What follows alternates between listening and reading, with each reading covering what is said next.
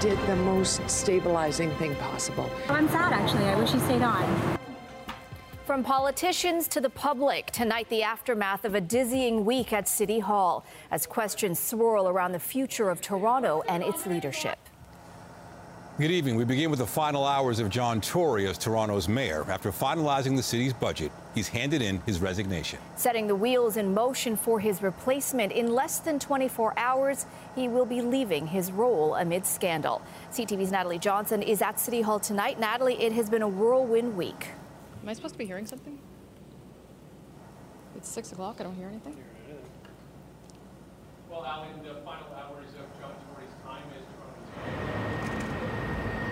Before the sun was up, John Tory returned to City Hall for his second last day as mayor. The front page news on his morning paper his own resignation, made official just seven hours earlier. Mr. Mayor, do you have any comments? Or not, no, not really. We'll talk to you the next couple of days. The embattled mayor had left his office at 11:30 last night after putting it in writing to the city clerk. His resignation letter reading in part, This has been the job of a lifetime, and while I have let many people, including myself, down in this instance, I have nonetheless been deeply honored by the opportunity to serve the people of this wonderful city for more than eight years.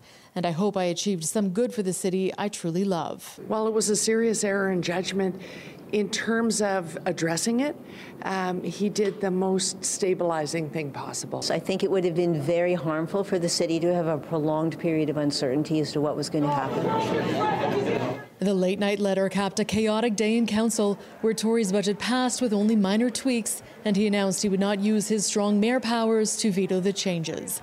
He then put an end to the speculation that he was reconsidering resigning under pressure from some allies to stay on as mayor. I still think uh, John Tory would be the best person to lead us for the next four years but I have to respect the decision uh, that he made, and now we have to move on. It's projected to see the greatest growth. So. Deputy Mayor Jennifer McKelvie, who will become acting mayor when Tory's resignation takes effect, confirmed she will not run in the by election, writing in a statement representing the residents of my ward and ensuring a smooth, stable transition until a new mayor is elected requires my full attention. For mayoral hopefuls, the race has now unofficially begun. I think this election is going to be much better, and I think that a lot more citizens are going to be engaged. Tory's resignation takes effect at 5 p.m. tomorrow.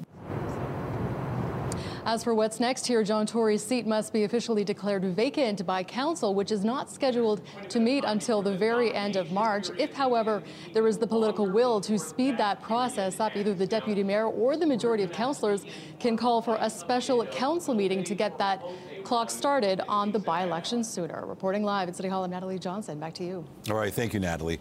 So what do some Torontonians think of the news now that Tory's made it official? Our Austin Delaney's been speaking with a few people to find out. Austin, what are you hearing? Well, a lot. As you know, John Tory has been the talk of the town since his bombshell announcement uh, last Friday. There's been no shortage of debate whether he did the right thing by resigning. Diane is treating herself to a plate of oysters. She's been following the John Tory saga. You know, what he does in his personal life, he does in his personal life. If, if it was consensual, then I think he should stay. People here at the St. Lawrence Market are just getting over the shock of it all. Um, I feel it's a little weird, a little strange that it happened just out of the blue. Debbie is picking up tonight's dinner, wondering what comes next at City Hall. Uh, I'm sad, actually. I wish he stayed on. What he's done is it does in his personal life doesn't affect me.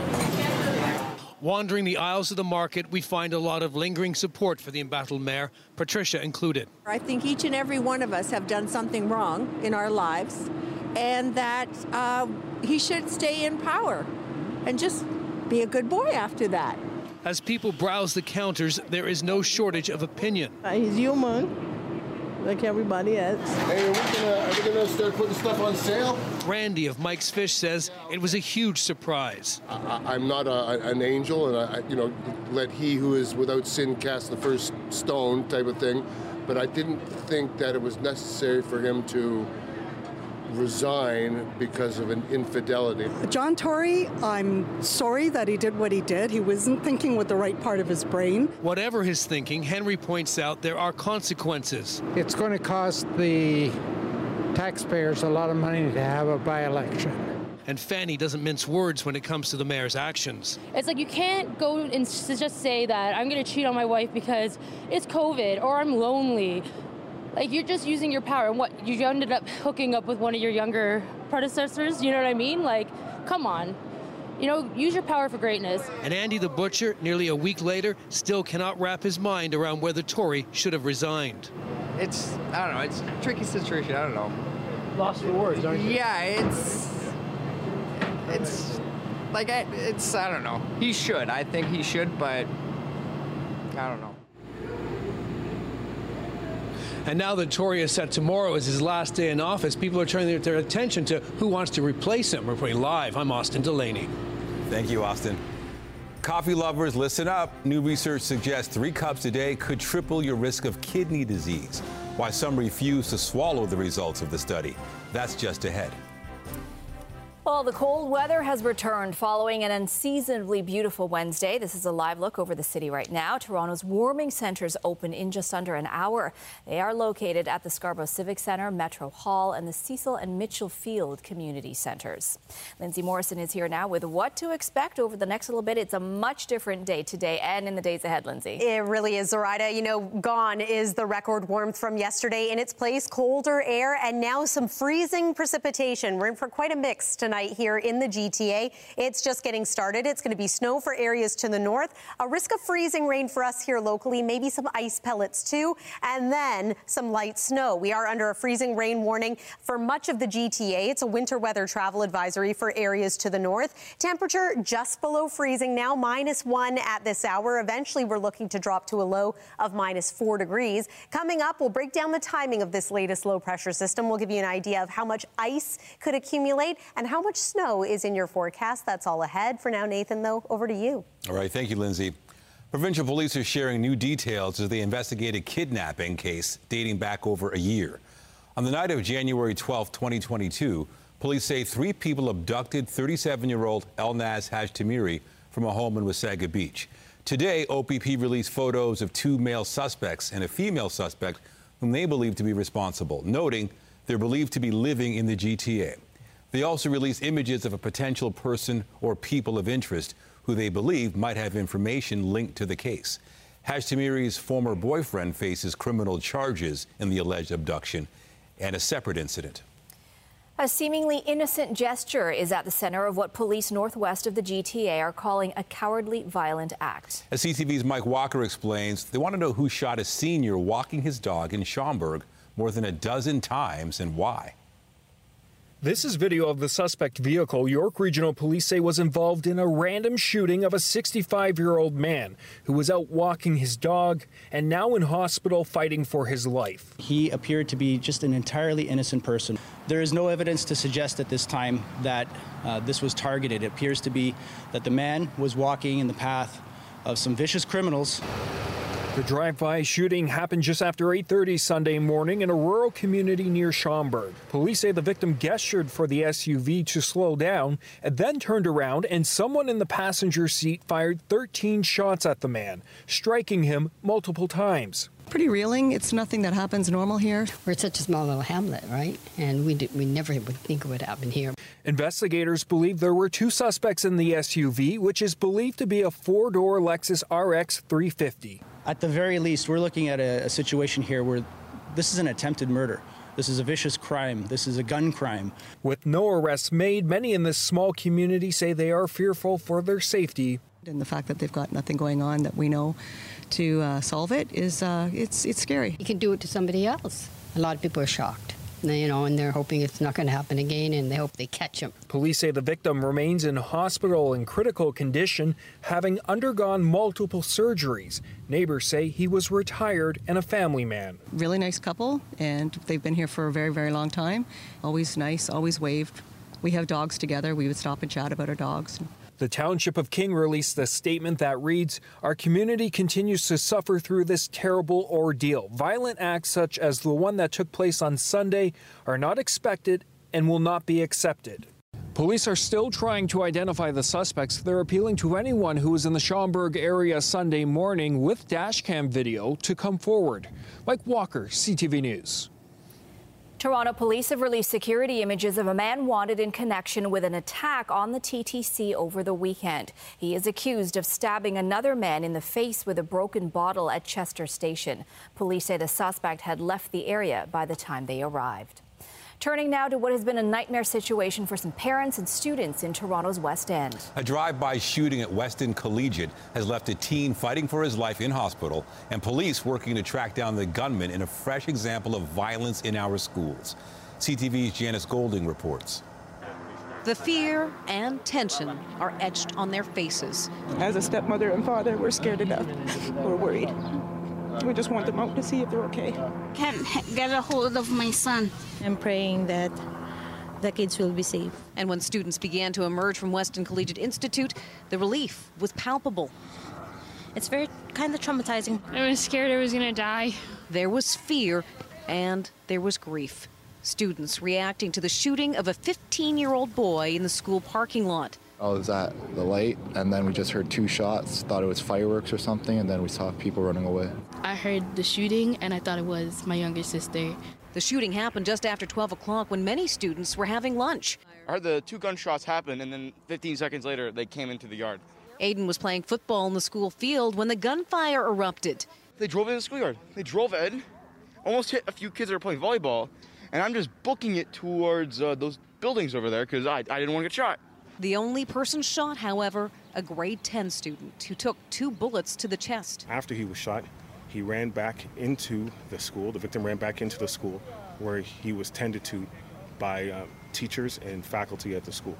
Some of our staff immediately jumped in and, and quite frankly, were tending to the student uh, who was very clearly injured and, and tried to keep him as comfortable as possible. Paramedics performed life saving measures in the school office and then transported the teen to a trauma center via emergency run. It's kind of saddening because I saw him earlier before I left to go to the park. I hope he's okay. It's, it's crazy to know that we could have, it could have been anyone, honestly. The student is being treated for life threatening critical injuries. Scared, trembling, like, I can't believe it. I feel really sad for those children who haven't even begun their lives yet. Police are now searching for unknown males who drove off in an unknown direction, while parents search for answers and reassurance. Janice Golding, CTV News. Two suspects are now in police custody after that break in at Vaughan Mills earlier this month, where a car was driven into the mall. Security footage captured the moments as a stolen car burst through the doors at Vaughan Mills early on February 1st.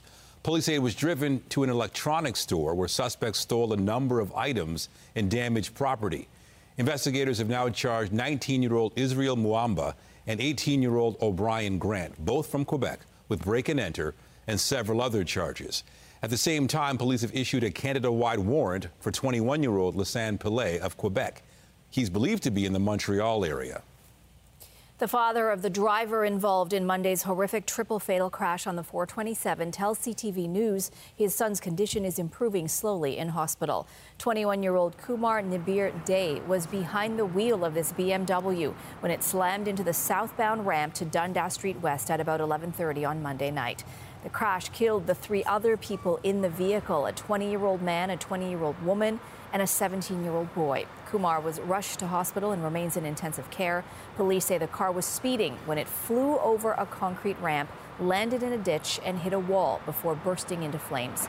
All four of the occupants of the vehicle were in international students from Bangladesh studying here in the GTA. We have a follow up now on a story we brought you last night. A meeting held to discuss a school dress code, not for students, but for teachers. This comes after images of the teacher at Oakville Trafalgar High School went viral. And as CTV's Andrew Brennan reports, tempers flared. You're incompetent. The go children find, go a different job. You're yeah. terrible at this job. The Halton District School Board trustees expected to hear from parents at this meeting, but not like this. Speeches had to be screened and approved in advance, but in question period, the shouting erupted. Some of the trustees left the room and went to the back chambers. About eight or nine minutes later, the police arrived. For months, some parents have been demanding the school board create a dress code for staff after images went viral in September of a shop teacher at Oakville Trafalgar High School with large prosthetic breasts and protruding nipples. Rishi Bandhu says the board at first refused to listen and only relented after pressure from parents and the education minister. I think this is all a waste of time, right? Uh, all that they needed to do was affirm that the values and beliefs that are contained in the student dress code apply to the teachers. That's what they should have done in September. A professionalism policy is being drafted. An update was shared by the Director of Education before shouting took over the board meeting. This is not the original speech that I wrote. Julia Malott was invited by parents to speak before the board to help ensure the policy is trans inclusive. It is prudent to have appropriate policies and procedures in place as a precaution. Such precautions protect both staff and students. She says she understands the parents' anger, including outbursts that some may call transphobic. To me, I read it as just pure frustration and desperation with the fact that seven months later, nothing is changing with this board. CTV News reached out to the school board for an interview, and for a second straight day, that request was denied. As for the teacher at the center of all of this, we did ask if they want to share their story, their perspective, and have not heard back. Andrew Brennan, CTV News, Oakville. Canada's premiers want regular reviews of health care funding provided by the federal government. The provincial leaders have agreed to accept $46 billion in new money offered by Ottawa. But in a letter today, they told the Prime Minister it's not enough to address sustainability or the structural needs of their healthcare systems. Doug Ford sent his own letter asking for a review of Ontario's existing bilateral health care agreement. He's also requesting an assessment of the new funding deal at the five year mark. The federal health minister says he supports the call from premiers for health care deal reviews. Well, a report into the federal Liberals' decision to use the Emergencies Act will be released three days ahead of schedule.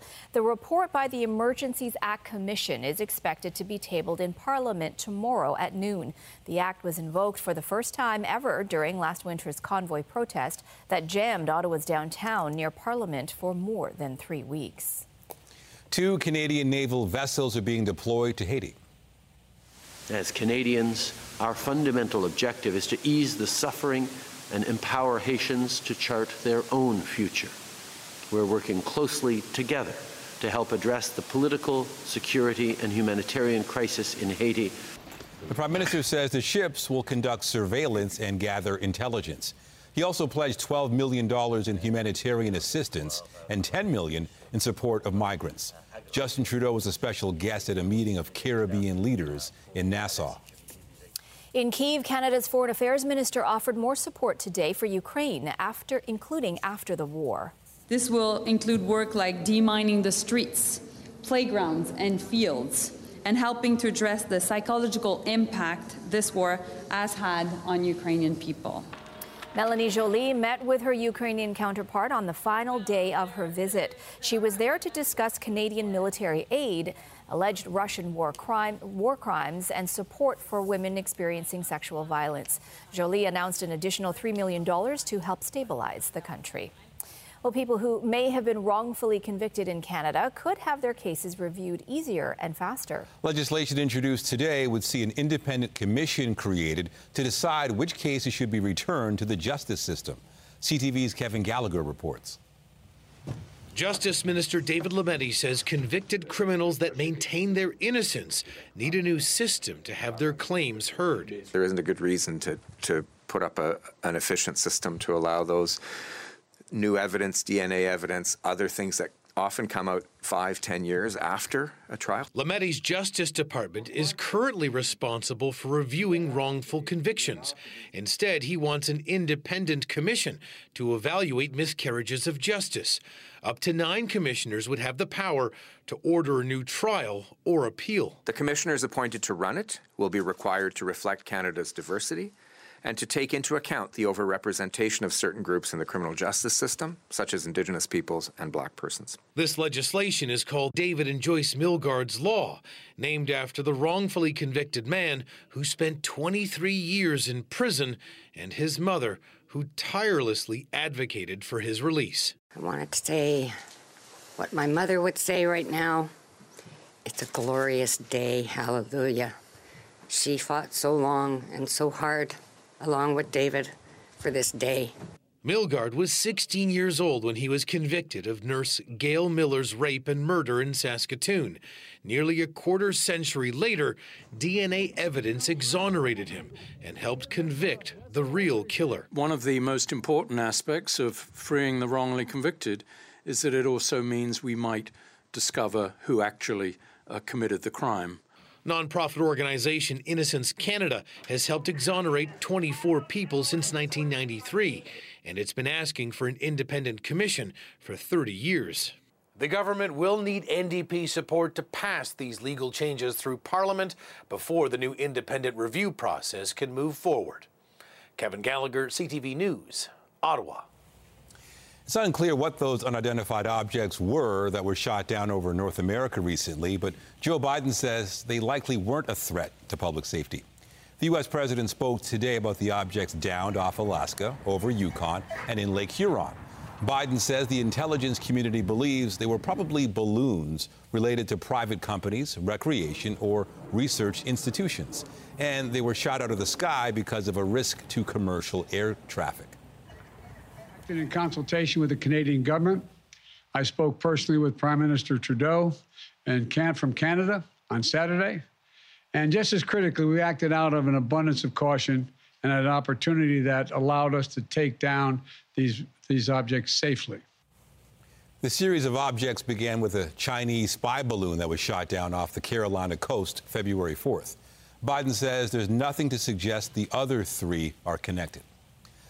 Asylum seekers crossing into Canada from the U.S. are becoming a concern in Niagara Falls. Officials say the sudden influx is straining services in the region. And as CTV's Beth Macdonell explains, they are turning to Ottawa for a solution. As migrants keep walking across Roxham Road, Quebec's unofficial U.S. border crossing, more and more keep coming to stay in motels and hotels in Niagara Falls one of the country's most popular tourist destinations. This started out originally as 87 rooms, and now we're shooting for numbers like 2,000 and more rooms. So that puts a significant strain on our systems. Mayor Jim Diodati says since the summer, around 3,000 migrants from Quebec have arrived in the tourist areas, relocated by the federal government. He says while the city of just under 100,000 people is helping families with everything from warm clothes to food and learning English, the influx is a concern. May 24th is when we begin our tourism season, and it just continues to escalate from there. So we need to have a plan going forward. It seems like there isn't a plan, and, and we know right now how many rooms they need today. We don't know how many they're going to need tomorrow, and we don't know where the sunset is. We don't know where this is going to end.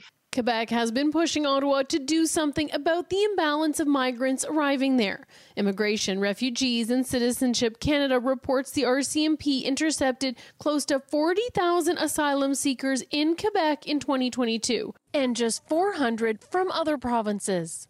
And I know Quebec's uh, hit their maximum now, and they're at their saturation point. Now, of course, Ontario is stepping up and the federal government is bringing them here, which is fine, but we need to be a part of the conversation to be a part of the solution. Diodati says Niagara Falls is still recovering from COVID and, like other cities, is also dealing with the affordability and housing crisis. On top of a plan, he says resources are needed to make the migrant stay a success. Beth Macdonell, CTV News.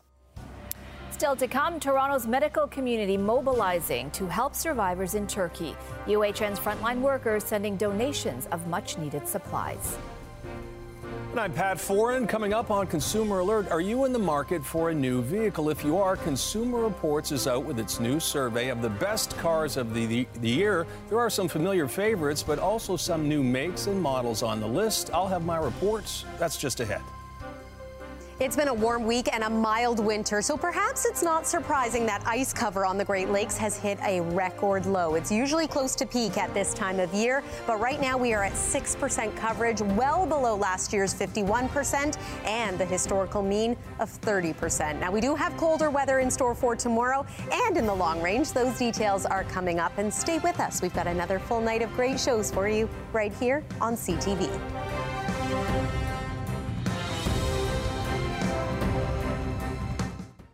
Although used car prices are finally starting to come down, if you're looking for a brand new vehicle, their costs continue to climb. That's why it pays to do your homework before buying one. And now Consumer Reports is out with its top picks for 2023.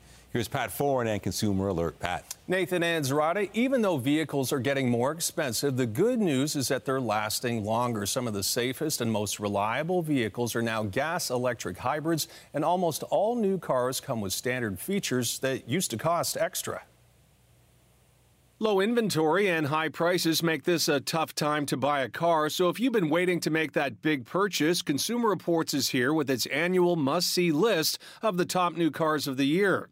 To find the top vehicles of 2023, researchers drove hundreds of thousands of kilometers and more than 200 vehicles and sorted through mounds of exclusive data from more than 50 tests, including safety and real world experiences relating to reliability and owner satisfaction. Simply put, these are the vehicles that stand out in their respective categories. Our top picks have to come standard with key safety features, including automatic emergency braking that operates at highway speeds and includes pedestrian detection. For starting at under $30,000, researchers say you can't go wrong with the Toyota Corolla Cross small SUV or Corolla hybrid sedan. These are great all round cars that will continue to save you money down the line with great fuel economy and few repairs. And the 2023 Nissan Leaf proves that not all electric cars come with jolting prices. The Leaf was really the first mainstream EV when it launched over a decade ago. And it continues to show that EVs can be both reliable and inexpensive. And of course, SUVs are as popular as ever. This year, the Subaru Forester, Hyundai Santa Fe Hybrid, and three row Kia Telluride all make the top picks list. If you're looking to stand out from the pack, the brand new Ford Maverick Hybrid is a fun alternative to small SUVs. It's a pickup truck that's fuel efficient, has five seats, and four and a half feet of truck bed. It's a great choice for active drivers on the go, and for the price, you'd be hard pressed to find something as versatile, efficient, and fun to drive. If you're ready to splurge, the Lexus NX 350H and the Tesla Model 3 are Consumer Reports' top picks over $50,000. In a separate announcement, Consumer Reports also named BMW the best overall car brand for 2023, followed by Subaru, Mini, Lexus, and Honda. It named Buick the top U.S. car brand. On your side, I'm Pat Foran. If you have a consumer story idea, email us at alert at ctv.ca. Well, in the face of rising car thefts in this city and across Canada, Brampton Mayor Patrick Brown is suggesting a novel solution. We need auto manufacturers not to wait for someone else to step up. We need them to all step up. And today I'm asking the federal government to mandate this with a recall of the top 10 stolen cars. Brown says manufacturers should take steps to protect vehicles from relay attacks, where thieves hijack the radio frequency from car keys to start the car. The Insurance Bureau of Canada says auto theft costs Canadians more than $1 billion each year. All right, to the forecast. I mean, just yesterday we are talking 15 degrees. It felt like spring, but not yeah, today. I know. What a difference. And it's going to be a mess on top of that. It is. You know, the, the one saving grace of this particular system is that it's kind of missing both commutes. Uh, things are really going to get going once we're past this evening's commute and should wrap up before tomorrow's morning one. But in between, we have potential to see freezing rain ice pellets, a changeover to some light snow, and perhaps just good old rain in there for good measure as well. Let's get to your forecast. Weather is brought to you by Trane, the most reliable heating and cooling brand. It's hard to stop a train. We are under a freezing rain warning here in the city of Toronto. You can see that that warning extends from Windsor all the way to Brockville, right along that high, Highway 401 corridor. And we have a winter weather travel advisory for areas a little bit further to the north. This is where we could see more in the way way of accumulating snow and uh, accumulating ice, maybe two to five centimeters in the Peterborough area of snow, further north into Muskoka looks like upwards of 10 centimeters of snow. Let me show you that in just a moment here. But first, a look at our satellite and radar. This precip is moving in quite quickly now. There's some light freezing rain being reported at Toronto Pearson. See the purples and the pinks? That's indicative of some ice pellet activity or some light freezing rain. And we are going to see more of that as we continue through the night tonight. Looks like the biggest window of opportunity for it is going to be from about 9 p.m. until about 1 a.m. for the freezing precipitation. Then we're going to see a changeover to some light snow before many of us are waking up and heading out the door. Uh, on that note, as you wake up and head out the door tomorrow, watch your step because although ice accretion is more likely north of the city of Toronto, there will likely be some slippery spots. And if we get some fresh snow falling on top of sidewalks and driveways, it could become quite slippery. As for the snow, let's talk about that. Uh, heads up for areas north of Barrie, a significant accumulation, a possibility through the night tonight, maybe upwards of 15 centimeters. For us here in the city of Toronto, maybe a trace to two centimeters of snow. It's not major, but it could be just enough to complicate things for tomorrow. There's about 8:30 tonight, so you can see that swath of freezing rain. Again, it's heavier snow for areas further to the north. Around 3:30 a.m., this is starting to pull away. About 6:30 a.m., we're seeing that light snowfall activity. And then Friday itself is a pretty dry day. We have a chance of flurries in the afternoon. It's going to be a colder day, and then the sun is going to return for your Saturday, at least mixed with some cloud cover. This is what we're waking up to. Again, just a chance of flurries. Wind chill minus 10. So bundle up into tomorrow morning and into tomorrow afternoon. This is looking like uh, easily one of our coldest days of the week. I know that's not a big accomplishment in what's been a pretty mild one. And speaking of Saturday, we're back up around two degrees, five for the daytime high on Sunday. Uh, mixed precipitation going to be possible again on Monday, and then with cooler air for the middle part of next week, looks like we switch back to flurries or even accumulating snow. That's your look at the forecast, Nathan. Over to you. All right, thank you, Lindsay. After the break, Canada's king of improv is taking it to another level. Colin Mochrie hitting the road with a new show that promises to be hypnotic.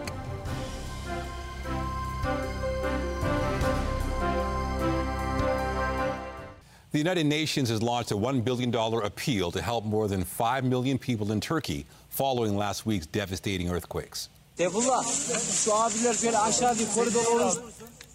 A 17 year old girl was rescued today, 248 hours after the original quake. But the number of people being pulled from the rubble has declined significantly. There have been more than 39,000 confirmed deaths reported in Turkey and Syria. Earlier this week, the UN started a $397 million appeal to help nearly 5 million Syrians. While reports of people rescued from the rubble in Turkey and Syria are declining, work to help survivors are ramping up. Our health reporter Pauline Chan has more on one effort right here in Toronto. Today, we're, we're sorting um, donated supplies from different departments at the University Health Network and finding things that are appropriate to send to Turkey to help and Syria to help put people over there. We're sorting um, medical equipment that can be used in hospitals, uh, personal care things that people need because they don't have water. This was all done within the last week. Lisa Van Lint is with the Environmental Sustainability Department at UHN, and with last week's devastating earthquakes in southeastern Turkey and northern Syria, hospital staff jumped into action. So this is coming from our downtown hospitals, our rehab sites, uh, all different supply cabinets that every nursing unit is going to have. These are items that are extra or nearing expiry and are desperately needed by the earthquake survivors. We don't hear so much about the number of people who have been injured, who are homeless, who are suffering from pre existing medical conditions and the infrastructure is completely collapsed around them. Operation Green is an ongoing project at UHN to ensure nothing goes to waste in its supplies. Last year, it carried out similar efforts for Ukraine. The workers hope these supplies will reach Turkey in a matter of days. We're delivering them to the Turkish consulate, um, which has a warehouse here in Toronto. And from those, the warehouse, they are sent on flights to Turkey and then we hope across the border to Syria. Pauline Chan, CTV News. Tributes continue to pour in today for film actor and renowned model Raquel Welch. Welch died early yesterday after a brief illness, and colleagues and fans alike are sharing memories of her. Reese Witherspoon tweeted, She was elegant, professional, and glamorous beyond belief. Simply stunning. May all her angels carry her home. Melissa Rivers shared a photo of Welch with her mom, Joan, writing, Gorgeous body, elegant, and bright. Raquel Welch was all of these things. More than just a pretty face, she had glamour in her soul. The family of Hollywood actor Bruce Willis says he's suffering from a form of dementia. The 67 year old stepped away from acting last year, with loved ones saying he'd been diagnosed with aphasia and his condition was affecting his cognitive abilities. In a statement today, they say he has frontotemporal dementia, which cannot be treated. They added, We've been moved, we've been so moved by the love you have all shared for our dear husband, father, and friend during this difficult time. Your continued compassion, understanding, and respect will enable us to help Bruce live as full a life as possible. A legend of Canadian comedy is making his way across the continent on a tour that can only be described as hypnotic. CTV's Andria Case sits down with Colin Mochrie to hear about his new show and its unique twist on improv. Hypnosis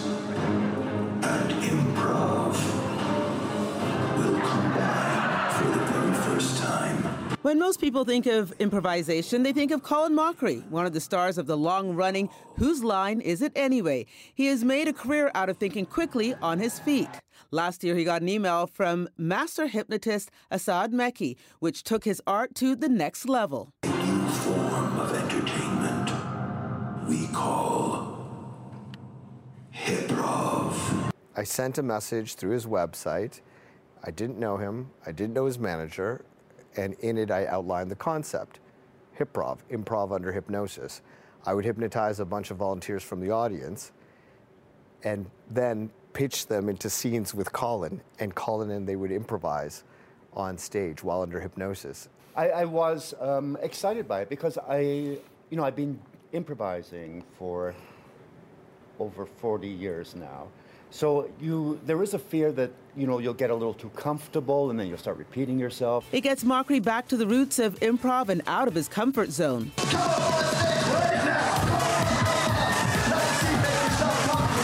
When I'm working with improvisers, we're all working towards the end of a scene. With these people, this is it. This moment is, is it. So it, it's fun that way. It gives me a lot to work with. The part of the brain that that deals with self reflection becomes disconnected. So the person no longer reflects on their behavior. They just carry out my suggestions without hesitation and without question, which makes for really good improv. And the difference between amateurs and professionals, this audience is immediately committed. Anybody can study hypnosis, learn it, and then practice it. Yeah.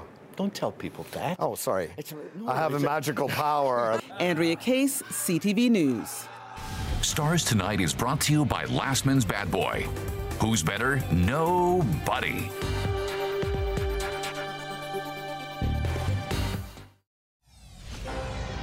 We're scared enough. We're worried. We just want them out to see if they're okay.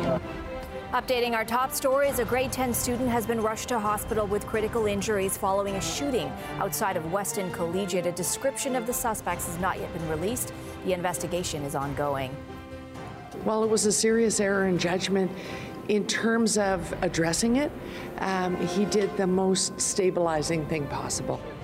In less than 24 hours, John Tory will be stepping down from his role as Toronto's mayor amid scandal. Tory says he's been in meetings with city staff and Deputy Mayor Jennifer McKelvie to ensure a smooth transition. Really nice couple, and they've been here for a very, very long time. Always nice, always waved. And York police still searching for suspects after a 65 year old man was shot multiple times in a drive by shooting in Schomberg, northwest of Toronto. Police are calling the act violent and cowardly. In business, there are more signs consumers are pulling back spending on the extras and shunning price hikes. With more, here's Jacqueline Hansen from BNN Bloomberg. Shoppers are still spending on essentials, but entertainment and home improvement, uh, not so much. That's according to the latest results from Canadian Tire. Sales at its namesake Canadian Tire stores were flat in the final three months of 2022. While its automotive business kept rolling, sales in categories it calls play and fixing declined.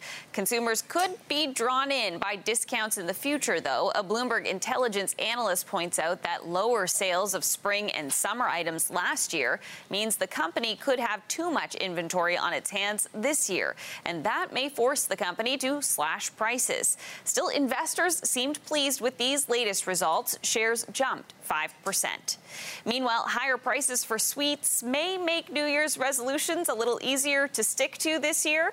At the end of last year, consumers were already buying less, according to Nestle. The maker of Haagen-Dazs ice cream and Kit Kat chocolate bars says sales volumes declined in the fourth quarter. The last time that happened was more than 20 years ago.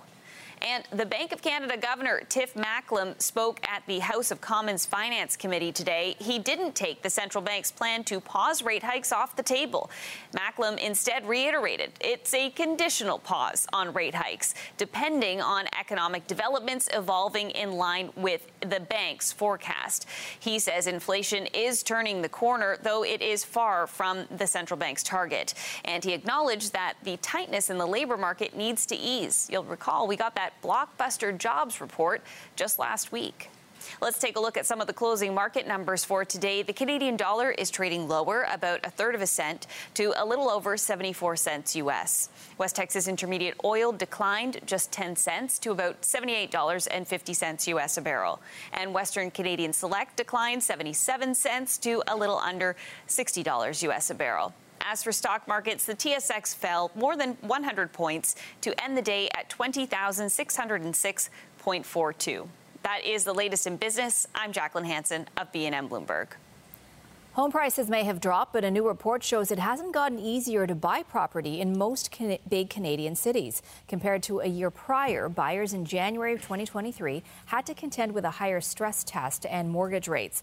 RateHub.ca says the minimum income needed to afford an average home went up by $7,600 in Toronto and even more in Montreal, Vancouver, and almost every other city studied. In Hamilton, however, the required income dropped by more than $4,000. The Ontario Cannabis Store is changing its pricing structure in a step to compete with illicit sales in this province. The provincial pot distributor says it will reduce its margins by tens of millions of dollars each year to help support what it calls a vibrant marketplace. The OCS says the changes will also include fixed markups for different product types when they're implemented in September. The Canadian International Auto Show is back at the Metro Toronto Convention Centre. Today, the event hosted the reveal of the 2023 Canadian Car of the Year. And the winner is the BMW i4. The electric vehicle was honored by the Automobile Journalists Association of Canada, while the Hyundai Ioniq 5 was named Canadian Utility Vehicle of the Year. Electric vehicles are expected to be a key focus at the auto show, which opens to the public tomorrow. Canada's women's soccer team will be making a statement when they take the pitch in Orlando tonight. They traditionally wear red, but the players will be sporting purple t shirts during the anthems and purple tape on their wrists for the game. The color is associated with gender equality. The women are currently embroiled in a labor dispute with Canada Soccer. They play the U.S. in tonight's opener at the She Believes Cup. After the break, trouble brewing. The information tonight that may have you cutting back on your favorite cup of Joe.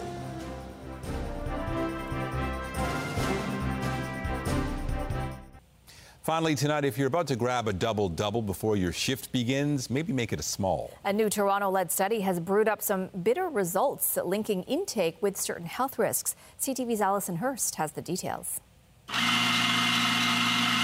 Before the daily grind, many need a morning jolt to get moving. That first sip of coffee, it's like, it's like, you know, I love that first sight.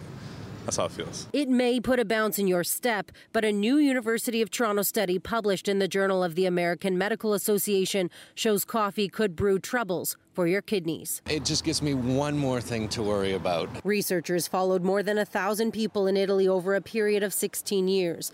They found about 50% of the population has a genetic variant, causing their body to be slower at metabolizing caffeine, making them more likely to develop kidney dysfunction, which can lead to long term damage. When they drink a cup of coffee, for them, it's equivalent to four cups of coffee compared to those people who are the fast metabolizers of uh, caffeine. Current Health Canada guidelines suggest up to 400 milligrams of caffeine a day for adults is not associated with adverse effects. But Dr. Sarah Mahdavi says that amount for slow metabolizers is too much. Those other poor 50%, um, really the current recommendations is actually harmful to them. A genetic test will say who carries the enzyme. Maybe that would have an effect on my coffee drinking, but I don't know. Yeah, I don't think it's going to change my life. For those who don't want to test, Mahdavi says up to two cups a day is likely safe, but be careful of the size. There's constantly studies coming out. I think it's just moderation, you know, it's just like anything else. Regardless of what might be percolating without your knowledge. Allison Hurst, CTV News, Toronto. Mm-hmm. Oh, just another thing to worry I'm about. not giving up. My, I only have normally one a day. How about you? Yeah, got to have at least the morning one. Yeah. Oh, yes. I have a toddler, so I absolutely have a coffee in the morning and uh, maybe sometimes one in the afternoon. But uh, tomorrow, you might need an extra cup depending on when you're waking up because uh, we have some messy weather in the forecast overnight tonight, and it could impact your morning, especially if you're an early riser. Let's take one more look at the satellite and radar. We've got some light freezing rain being reported at Pearson Airport as well as in the Hamilton area. And you can see, even just based on the colors on this map, that there's some mixing happening. A little bit of rain, a little bit of freezing rain, already some ice pellets, and it's snow for areas further to the north. Those are the communities under a winter weather travel advisory, so do take care if you have to be out and about. Maybe two to five centimeters of snow or ice around areas like Uxbridge and over toward Peterborough. Even more snowfall expected along the Bruce Peninsula and in through sections of Muskoka. Your traveler's forecast for tonight, if you do have to be out on the roads, here's a look at what you can expect. We are looking at the risk of freezing rain here in the GTA right through the evening. Might get some ice pellets in there too. A reminder that freezing rain looks like rain, but it freezes on contact. When it hits your windshield and makes a little bit of noise, those are ice pellets. Here's tomorrow at a glance a cooler day with a chance of flurries, and one more look at that family day long weekend forecast. And the long range beyond that is looking a little bit cooler, more uh, typical of February, Zuraidah and Nathan. All right, thank you, Lindsay. Be sure to join Omar Sachedina tonight at 11 for CTV National News, followed by our next local newscast at 11:30. In the meantime, our coverage continues anytime on CP24 and online at ctvnewstoronto.ca. For Lindsay and all of us at CTV News, thank you for watching and have a good night. See you tonight.